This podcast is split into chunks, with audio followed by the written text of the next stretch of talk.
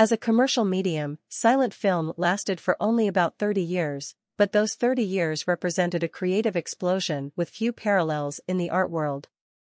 Evolving from one-shot experiments into immensely complex formal systems in record time.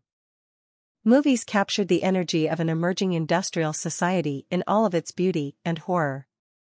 Without the benefit of spoken words, silent films developed a system of expression based on light and movement that led down new creative paths.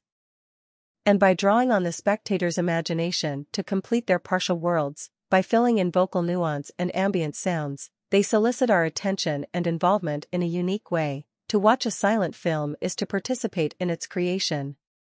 It's estimated that only 20% of the films made between 1895 and 1930 survive, and yet the work of preserving and restoring the remaining films continues. MoMA is one of several archives around the world with significant silent film holdings. And this program is an attempt to catch up with some of the work being done by our colleagues and ourselves, all presented here in East Coast, and in some cases United States, premieres. Organized by Dave Kehr, Curator, Department of Film. Film at MoMA is made possible by Chanel. Additional support is provided by the Annual Film Fund. Leadership support for the Annual Film Fund is provided by Deborah and Leon D. Black, with major contributions from the Contemporary Arts Council of the Museum of Modern Art, Jo Carole and Ronald S. Lauder.